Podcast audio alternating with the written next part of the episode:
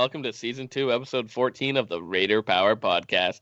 I'm Ryan, and with me, as always, is my man Moss and our boy Evan. How are we doing today, fellas? No, Ryan, no. the game's over.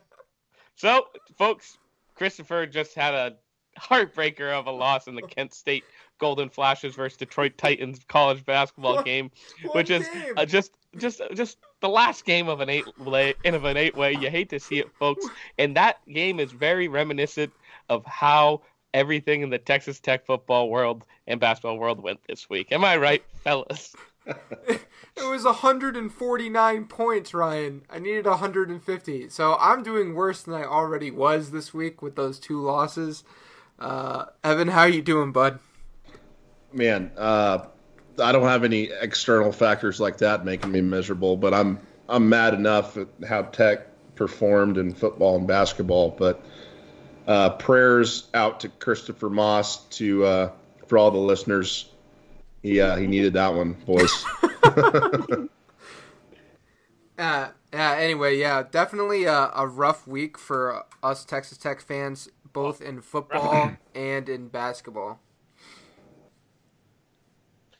Yeah, I mean, no wins, just just none. Um, we were looking for wins, we didn't get any. So, you know, uh, Thanksgiving was nice and all, but the sports surrounding it, not so much. Yeah, and they really gave us a bunch of sports during Thanksgiving break, which was fantastic. You know, for me to get Yeah. excited during the day and then at night. You know, Yeah, just eating and drinking and watching TV, and uh, yeah, turned to ma- turned out to make the days worse. yeah, you got to get excited. You know, Thanksgiving night, watch the basketball team. You're like, oh, this is gonna be awesome. The basketball team's, you know, gonna win this cool tournament game, and then they lose. And Yeah, Friday comes along. I mean, you always hear you always hear someone say, and I've been guilty of saying it before. This is the worst sports weekend of all time. For me, this is truly one of the worst sports weekends. I mean, we look at uh, on Thursday, my my beloved Cowboys drop a game. Then we roll in Texas Tech basketball that night. Drop a drop a big important game to Iowa. Uh, rolling on into the next day, of course, Texas Tech falling to UT on the road in football and then wrapping it up with some more heartbreak that evening and an overtime loss to Creighton. So uh, tough weekend for sure. Uh, I think we should start with football first. I agree. Oh, what could have been? Football. What could have been a Thanksgiving treat? You know what it Tech. turned into? oh, It was ahead. a Thanksgiving tease. It was a massive little tease. You go fourteen nothing to start the game, kind of get everybody's juices flowing, Uh-huh. and then and then just uh, what you just break. They just, Just- broke. Well, The- they they started fast. I don't even know what happened. You know, maybe they were listening to the podcast that they, you know, we needed them to start fast, but they also didn't they- listen to the part where we said they need to play defense and uh, a little offense after the first quarter. So, good lord, Another another game where we scored three points in the second half total. Like uh, you you that is just you can't have that. Evan, give me your thoughts on this game, sir. I mean, high level, you hit it on the head. I mean, we're all watching it, and everyone's everyone's hopes are up. We're playing fantastic. Um, overall, I thought that Jett played pretty well, um, but our defense just did not pull their weight once again this game. Um, this was our bowl game. You know, everyone was was out there playing their hearts out, and I don't think that our guys had any any quit in them. I thought that they fought hard, but um, you know, when you when you give up as many yards as, as we did uh, to Texas, it's, it's hard it's hard to win a game. How many rushing yards did we give up? 220, 230, something like that. I don't know. More than you, more than you. Yep. Yeah. Yeah, and how many passing yards did we give up? More than Too you. much. Three hundred fifty. More than you. Yeah, Ugh. it was a uh, it was a miserable game, and it was just you know the uh, the cherry on top of the sundae for this uh, Texas Tech football team. Then 2019, man, this was uh this was awful. You know, I'm very excited this season is over. I can I'll say that. I'm very excited that this season is over too. Although I do really love watching it, even when they lose. That's true. Yeah, I don't want to sound like I don't love watching Tech and supporting, but man, I'm just uh, you can't do much worse next year. Knock on wood, but it, it was exhausting all year long. Yeah, it definitely was. It, it and there were like there was only one bright spot in the entire season, and that's when we beat Oklahoma State, and that's when we seemed like things were going to trend upward. And then we had that next game against Baylor in the double overtime loss, and we're like, okay, we're still a good team. And then it just was a massive dumpster fire the rest of the year. Yeah. Yeah. I mean, God, I don't know if, if you want to do a little recap of the season. like, I, I think I just I think did. the season, uh, the season kind of went exactly how the this game went against Texas. We started off the season with two great wins, two great drives. You know, we went up big, and then uh, went on a skid, got one win in the middle of the season, got us excited, and then finished the season terrible, just like the Texas game.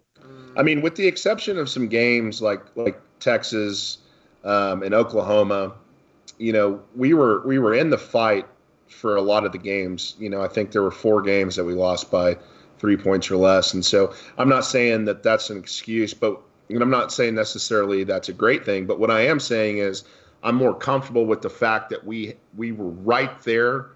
We were right there to be a eight and four season as opposed to a four and eight season. You know, if we can just figure out how to close games next year, and and let's not forget, you know, Matt Wells in his his first year. Um, all we can do is hope that they get it put together. But I'm, I'm a, for a bright spot for me is that we were in the fight in the majority of the games let's let's say our favorite thing that we saw from the season and our least favorite thing we saw from the I can, season. Yeah, I can go ahead and answer Ryan's. His is punting, so I guess we can go ahead and move on from that. But Ryan, anything Or- else Uh, to add on your end? Or just a moment in the season that was the best and the worst in your opinion? Uh, the fake punt was the best. The fake field goals were the worst. yeah, that's that's pretty easy. Uh, for me, for me, I think the worst part of the season is that loss to Arizona. I think that loss to Arizona really just started the the mudslide that was a losing streak for Texas Tech, and you know that's when we really saw, you know, Bowman went down. That just changed the entire attitude of this team, I think, and the outcome for uh, for the season. Um, I think my favorite part of this season was Texas Tech's game against Baylor.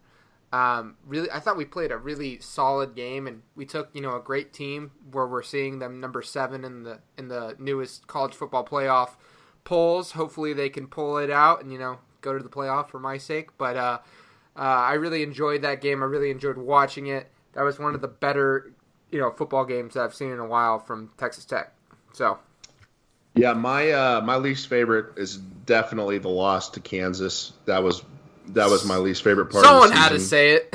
Yep. I mean, uh, from embarrassment to just overall melancholy, that was just a rough, a rough game. Um, my favorite part of the season was when Bowman um, went down. How Jett stepped up and I thought played pretty well uh, throughout throughout the entire season. All things considering, you know, I thought that there were a lot of factors going into the losses. Of course, Jett could have played better, but uh, he he gave us a chance to win in the majority of games, and so I was happy to see how he played because of the fact that you know who knows if Alan Bowman's going to be the QB next year, like you guys have pointed out. Nope. He may be transferring. So the Yep. fact that we've seen that Jett can do it to me was the brightest part of this season. I'm excited to see the quarterback competition next year for sure. Absolutely. Yeah, I, I guess my, my real favorite part of the season was uh, that Oklahoma State game. Just getting a conference win early like that, where you thought there was some momentum, Mm. and it, it was my favorite part of the season in the moment because it, it was a giant tease in the end. Yeah. And uh, my least favorite part is the way they finished the season, Yep. which is you know losing three straight games. You know when you have a chance to get to a bowl game Mhm. and you play you know two winnable games like that in Three. TCU and Kansas State, where like it's you know it's within a, one score, it's a one score game, and then Texas you go up big early and you give it up like I don't know, just squandering the season. Those last three games were were really tough. I yeah, Ryan, well well put. Um, so what do you guys think about this new coaching staff after their first season?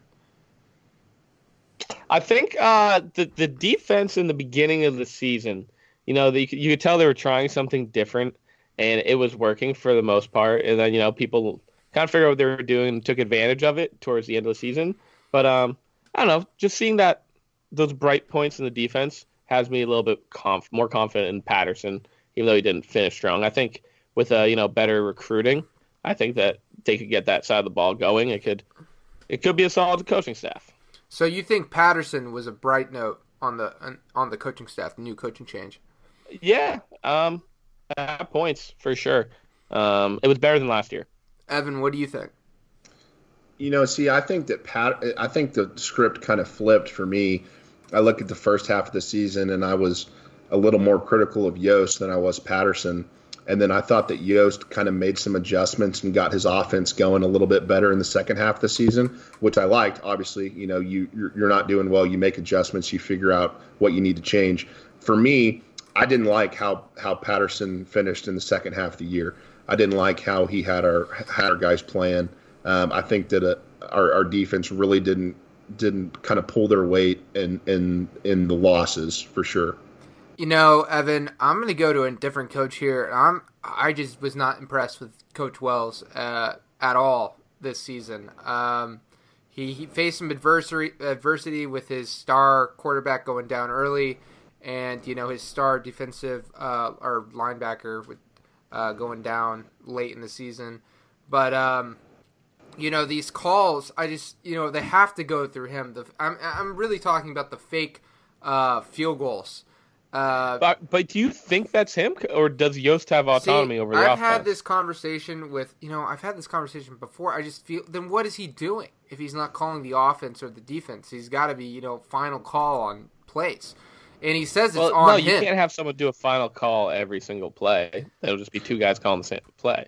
Yeah, but on a big momentum swing like that, I have to agree with Chris. You know that I mean Wells has to give his buy off whenever whenever Yost is making those decisions. In my opinion, I, I, have I agree with Chris on that one. I mean, if he's your play caller, I would think he gets to call the plays. But I mean, either way, yeah, the co- head coach definitely has influence on a big decision. You're probably right. So what I'm going to say is I'm not going to judge Wells after his first season saying he's a dud or you know if he had a really great season I would say he's a winner. But I'm not going to say he's he sucks and we should get a new coach. I think next year um, I'm going to be able to make a decision on that. Uh, this year he you know he didn't really have a lot of talent and uh, you know he just couldn't really put together a you know a great performance in, in many games. He couldn't he, you know they weren't able to replicate what they did against Oklahoma State. But I'm not saying he's, you know, we should get a new coach. I'm just saying I wasn't impressed with him this year. And maybe it's going to take, you know, two years, three years for him to actually get a foothold in this program. But uh, I need to see improvement next year for sure.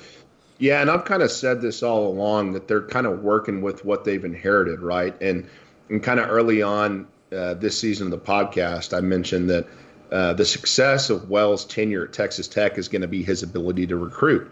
And we've already seen uh, his recruiting class coming in next year, like we've mentioned, fourth in the Big 12 as it currently stands. He's gone out and gotten a couple of four-star wide receivers, kind of building uh, building the offense for sure, getting some more weapons. Um, I, I got to give him a chance because we got to see the type of caliber players that he can recruit and mold and fit with the program. So I agree with you, Chris. I think years two and three and beyond are much, much more important than year one. When, to be honest, we had, um, you know, a, a, talent that just wasn't able to compete in the Big Twelve as as much as we wanted to. I also just don't know what he's all about. Right? I mean, I'm just gonna compare him to Chris Beard. First year, Chris Beard comes in. He says, "We're building a program. We're going to be building." A uh, you know a championship program here. It's uh, it's totally through teamwork and defense and hard work. And I just I just not I haven't figured out what Wells you know what's his vision for this Texas Tech football program. I, I just don't know. Right. And you know I guess I just I just don't know his vibe totally. I can't get a good read on the guy. No, I think that's fair. I think that's fair, Chris. I mean, what's he what like in your opinion? What is he trying to build at Texas Tech?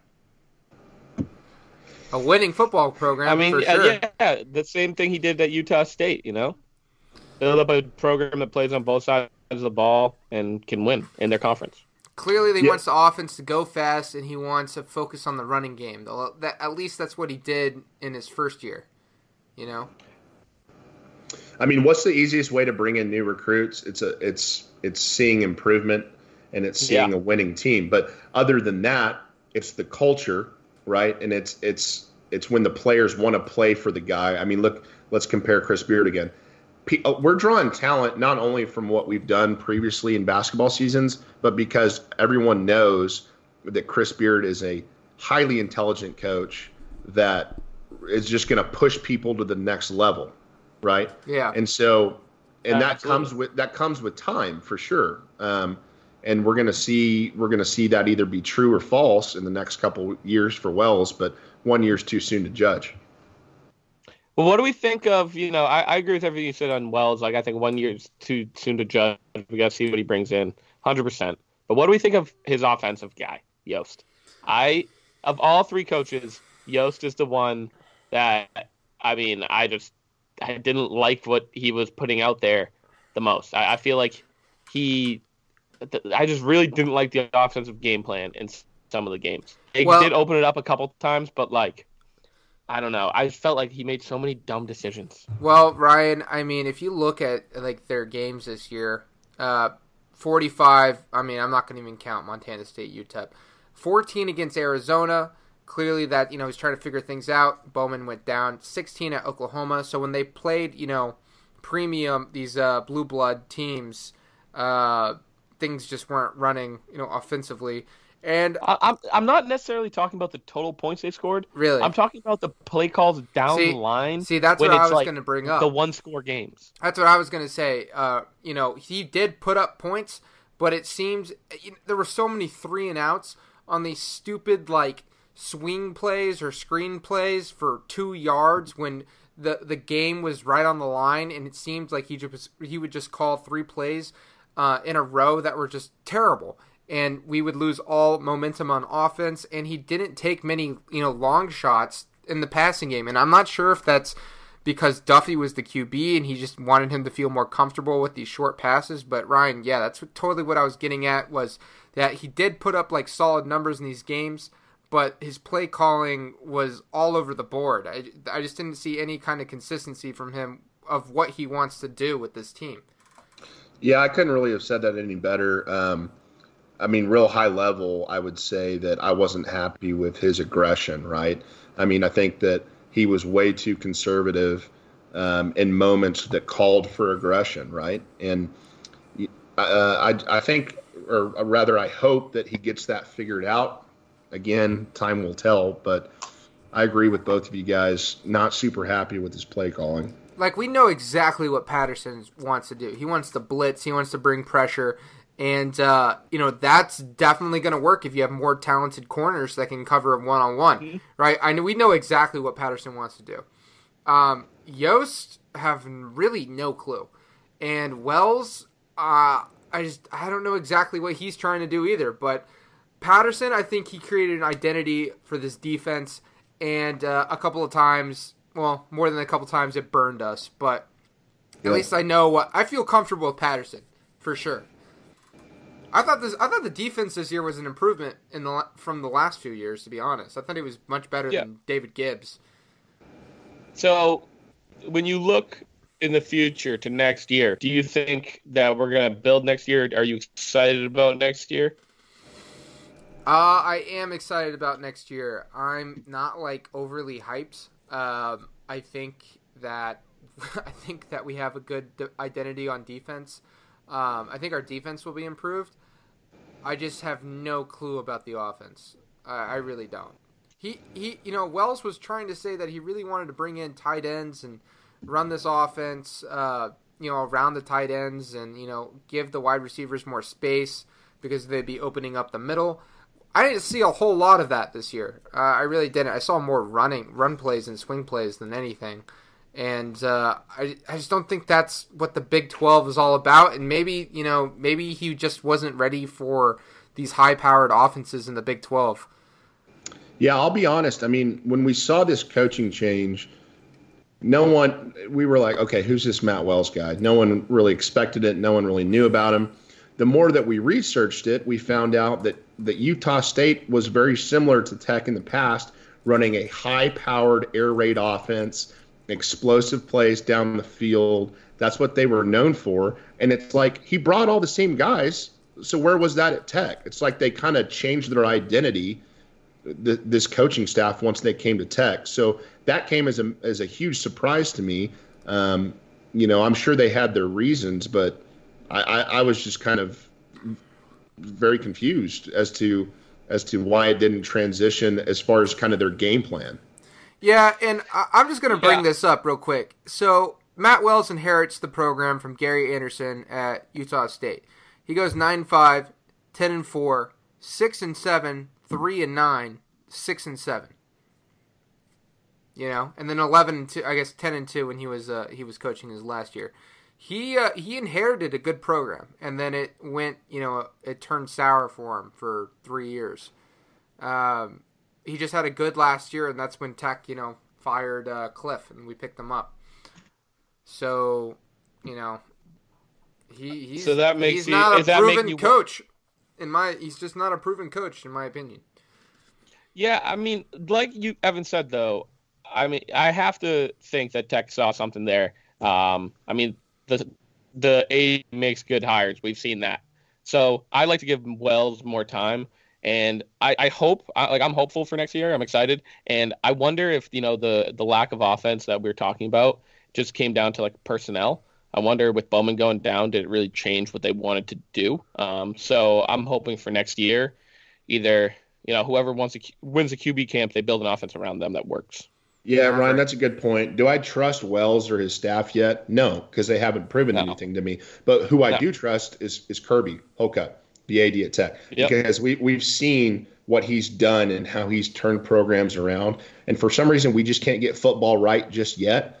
But I know that he saw something in, in Wells that you know that that the that potential's the, the potential's there. Okay, we just got to figure out how to make it work. In the end, do you think Cliff Kingsbury would have had a four and eight season this year? Yes. No shot. No. No shot. Absolutely. No shot. Absolutely. He would no. not have lost to Kansas. There's no way. I didn't. I didn't say he would lose. Well, if, if we, I don't. I don't think Kansas loss was entirely on coaching. I just thought our players played terrible against Kansas, so that's kind of hard to judge there. But yeah, I with the talent that we had this year, I I really think that Cliff would have done about the same. Is the same talent? Oh, all right, whatever. well, well, if Cliff's coaching, first and foremost, Vassar doesn't get suspended because they're boys. True. So that helps and it's you know it's like the butterfly effect. If Cliff's coaching, they're running a different offense. Does Bowman get hurt? What happens? Probably so, not. Who the fuck knows how they would have done? Just kidding. Bowman would get hurt because he's made out of paper straws. Yeah, I was trying to set you up for that one. well, so I just want to say one thing for next season. Um, I hope the uh, the fan base in Lubbock gets excited because we need to see some attendance at these football games. I don't want to see any more empty stadiums come next year. He's got to figure out something to bring the excitement back to football. I'm and Chris, I was going to mention that I'm very very worried about the hype around Texas Tech football for next year because if if we weren't hyped for this season, I mean, you know, coming off a four and eight year, yeah, I don't. Our, it's. I think that we're we're going to have to prove ourselves, to be honest, before we start seeing that attendance go up. We need I mean, Chris Beard to tell people to go to football games. Yeah, we need we need Chris Beard to start doing some recruiting for us on the football side. My God. if you and go I to every with, football game, you will be guaranteed a seat at the Kentucky game. That's what he. Needs. Yeah, he needs. to, he needs to start saying that. That's a good idea. I like start that. Saying that. And you have to stay to the end. Yes, don't leave at halftime and go get drunk at the Applebee's across the street. But, but I, I think that or just Chili's. about wraps up this football season. Uh, if you guys don't have any final words, I say we move on to the season we're in the full swing of now, and that is basketball. Basketball school. Yeah. Well, like we said, it was a it was a rough Thanksgiving week. It was a rough tournament. We came out as the biggest loser. Uh, you know, the Iowa game, our offense just looks terrible. And then the game against Creighton, we were right there. Um, we didn't have our star player with Ramsey. Um, got an unfortunate no call on Moretti. Uh, you know, Ugh. when it was tied 74 That was 74 ridiculous. eh, when he was, you know, thrown to the ground when he was shooting a half court shot, no foul. Um, and then we just couldn't score in overtime against two quality teams. I mean, uh, Chris Beard, I think, said it best in his post game press conference that, uh, you know, we were these were both one possession games, and uh, we could have been looking like the the Princess Bride instead of the uh, I don't even know what he said, gross frog or whatever. Um, or we would be front page instead of last page, uh, just with one possession. But he, he said that he was really hopeful.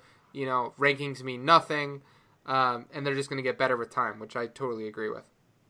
Yeah, I liked what Chris Beard said. Uh, something along the lines that for a while now we've we've uh, we've been the hunters, and now now we're being the hunted, and we just got to figure out how to get back on top and be the hunters. And I agree with him. So let's let's let's back up and let's talk about the Iowa game real quick. Score very misleading. Uh, final 72, Tech 61. But as you said, you know it's a it's a one-two possession game down the stretch with a couple minutes left, and they just pulled away. But no question, problem there was shooting. You know, we were 32% from the field.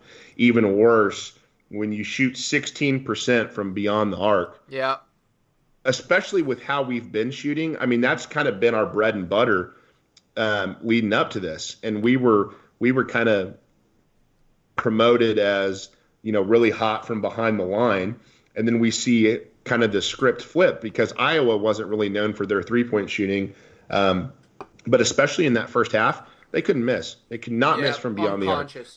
Um, and so, you know, basketball is a game of ups and downs, and uh, it just wasn't our night that night or against Creighton, and we'll move on to that in a minute. But I thought that our guys still fought. Again, we see we see problems when when we get in foul trouble with with Holyfield um, because you know their their stud, uh, what was his name, Garza or something something like that. Uh, is that right?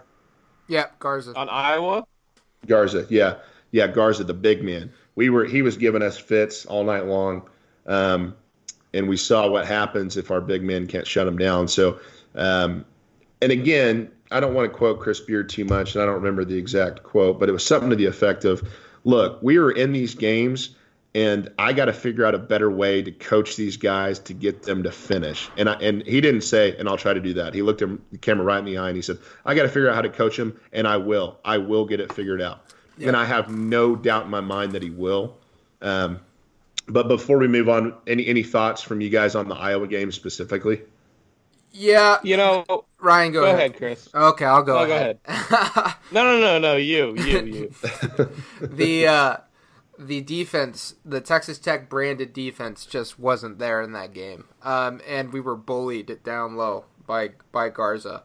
Uh, but I will say that Chris Clarke, we saw we saw a little bit of him. We saw him shine a little bit. I think he's just going to get better and better. He kind of took control of that game. Uh, his stats here uh, 10 rebounds, 5 assists, 11 points, leading the Texas Tech Red Raiders in points in that game. Um, Kyler Edwards, again, is cold, and he just keeps on shooting.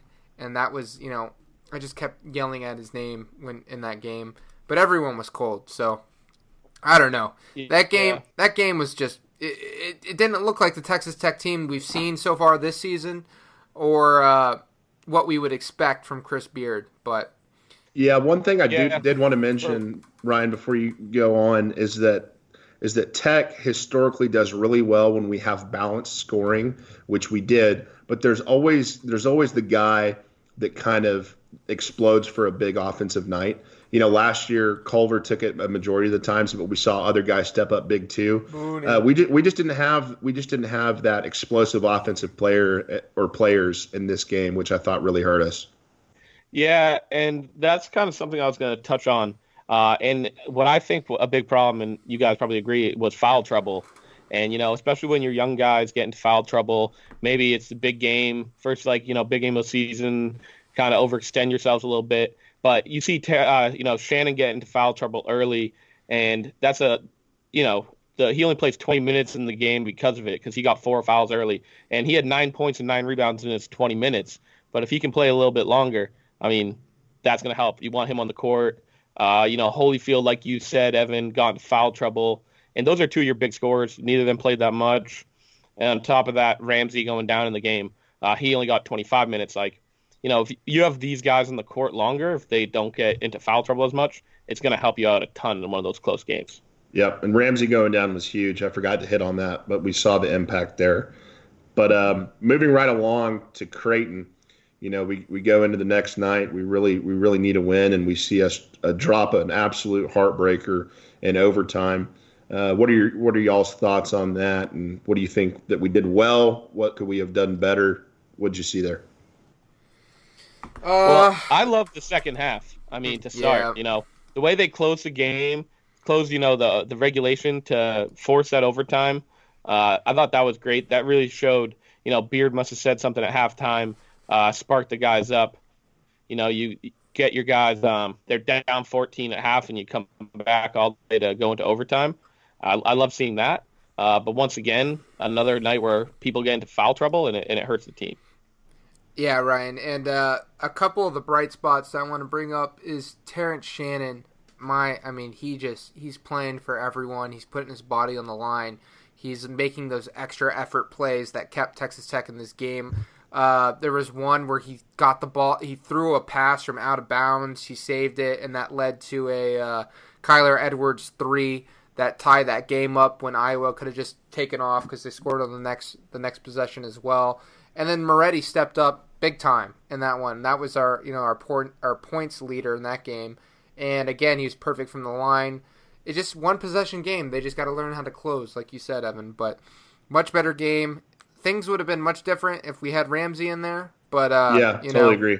We would. I think we would have won that game if we had Ramsey. I'm pretty sure you guys agree. Um, and then Andrei Savrasov with a couple big threes from the big man. Yeah, I'd love to see that for sure. I wanted to hit on that too, but uh, we shot the ball better in, better in this game for sure. Uh, still just eight eight for thirty from behind the line. That's you know twenty six percent. That's still still not great. Um, we did see a, a, a, great performance from Moretti, uh, dropping twenty three points. But one thing I do want to point out is uh, field goal percentage from our players. When I'm talking offensive you know explosions from from our guys. We, we got to be consistent from the field. Okay, so look at some of these. Davide Moretti, eight for 19 from the field, below 50%. Kyler Edwards, six for 15, below 50%. Terrence Shannon, three for eight, below 50. TJ Holyfield, 0 for 1. Savrasov, two for five. Benson, one for three. Um, the one that we saw that that shot the best was Chris Clarke, eight for 14, barely above 50%. So our guys just didn't shoot the ball well in this game. Um, and and it, it really hurt us down the stretch. I mean, yeah, that's absolutely true. Um, especially you know when you shoot as many threes as you do, as some of those guys do, you, you can't expect to be over fifty percent. But at the same time, you know, you definitely got to see a little more consistency out of the guys. And like you said, eight for thirty from three just really isn't going to cut it.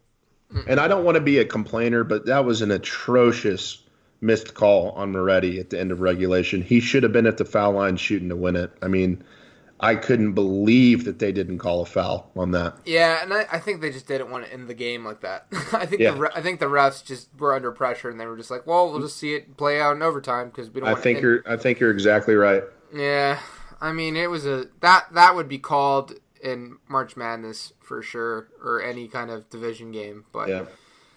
Or also, but uh, how about Benson taking that charge? Yeah. Mm. Oh my god, oh, dude. electric. That was, that was, electric. That was such a big play right there when we need a couple more points, and he just fucking takes it.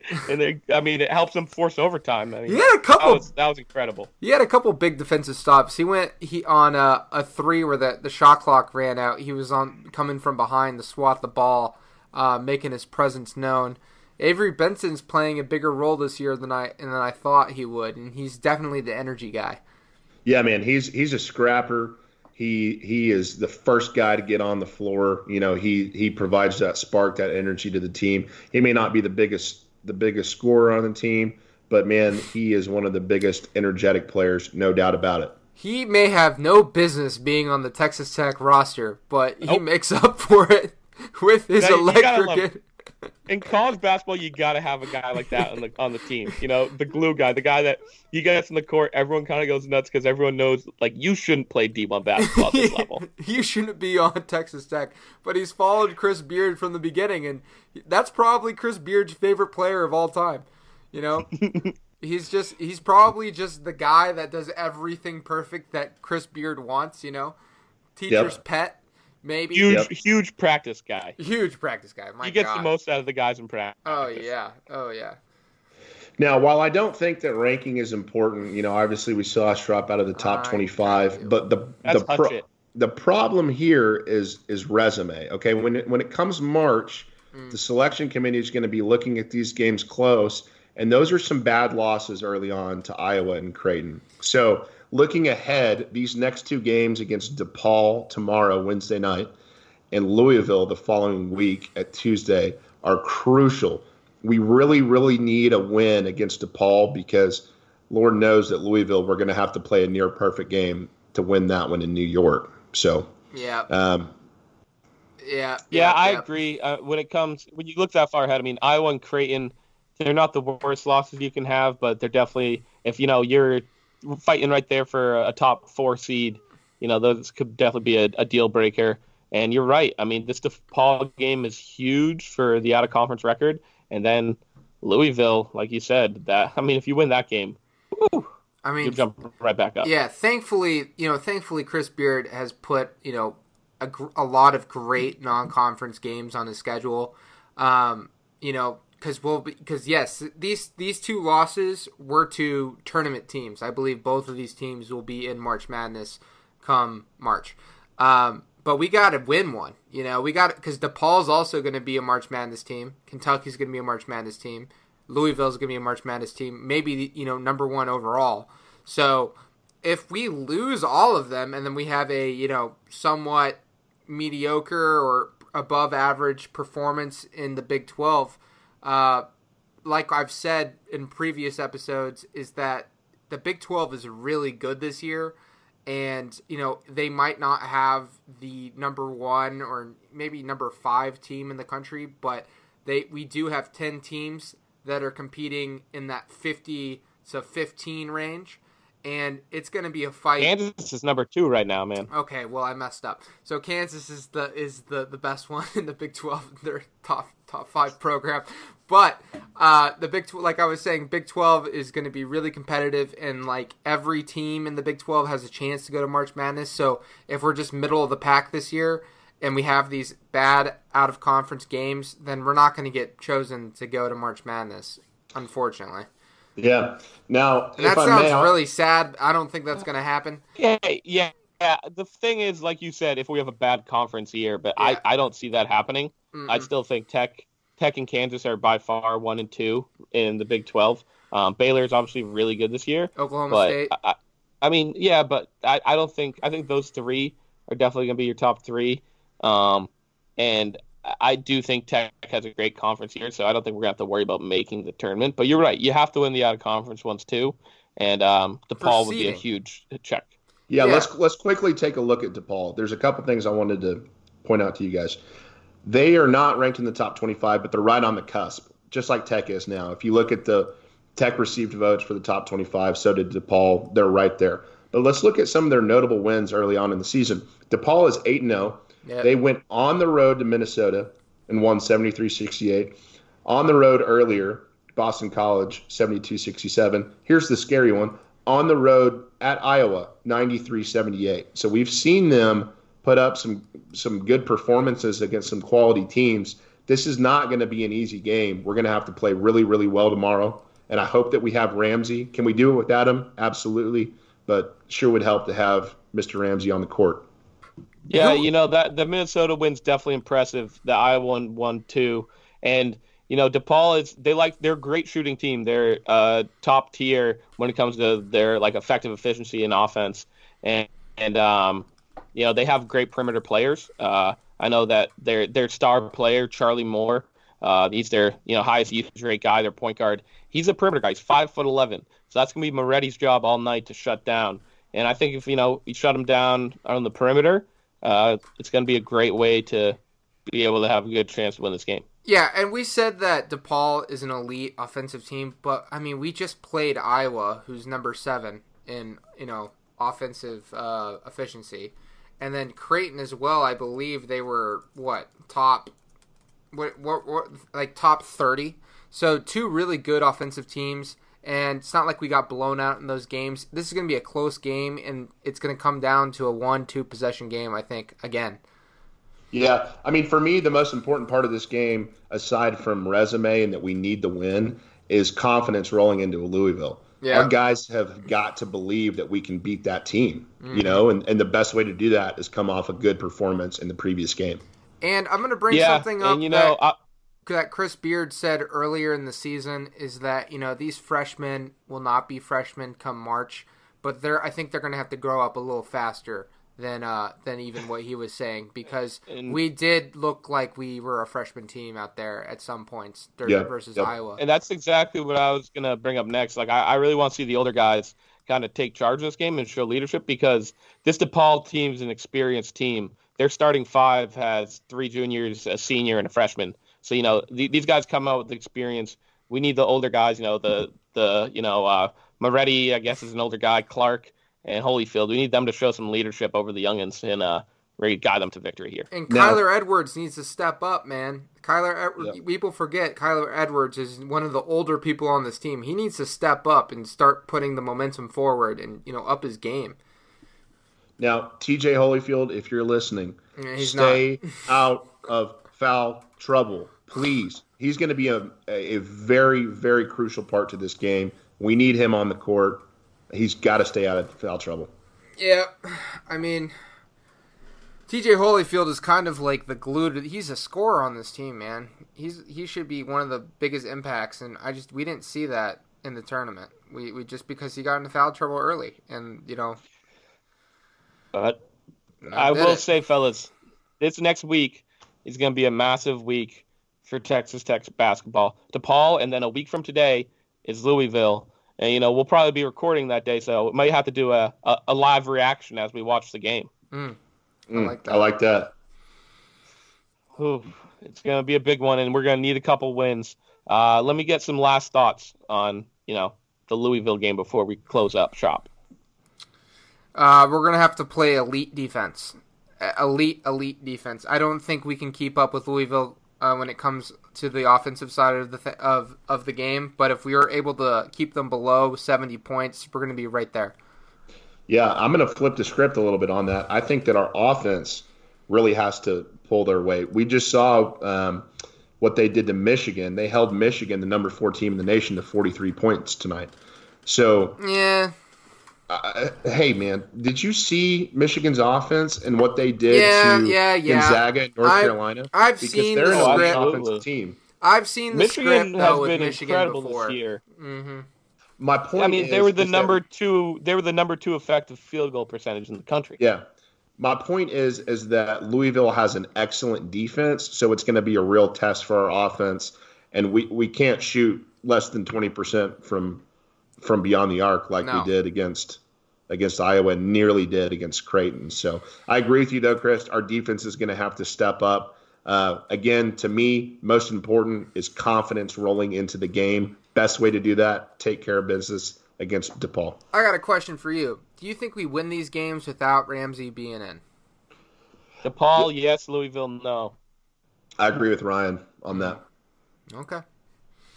I agree with Ryan on that if I was a betting man and I had to say right now, do I think that we can win against Louisville without Ramsey? Absolutely, but cards are not in our favor if we don't have the leading scorer of our team on the floor against Louisville. God, who knew yeah, this freshman his first having year him on the perimeter? Yeah, uh, he just I mean, tech, they tech locked down year, Moretti in in those games over the last yeah. week because and Tech defensively defensively this year has been terrible against the three.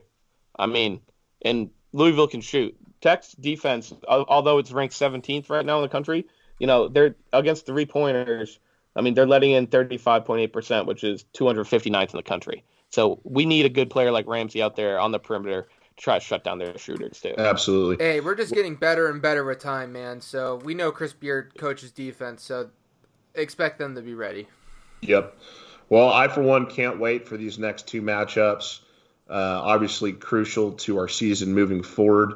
Any last thoughts before we wrap this thing up, gentlemen? Let's get two big fucking wins. Yep. Let's do it. All right. I'm Ryan, I'm Chris. And I'm Evan.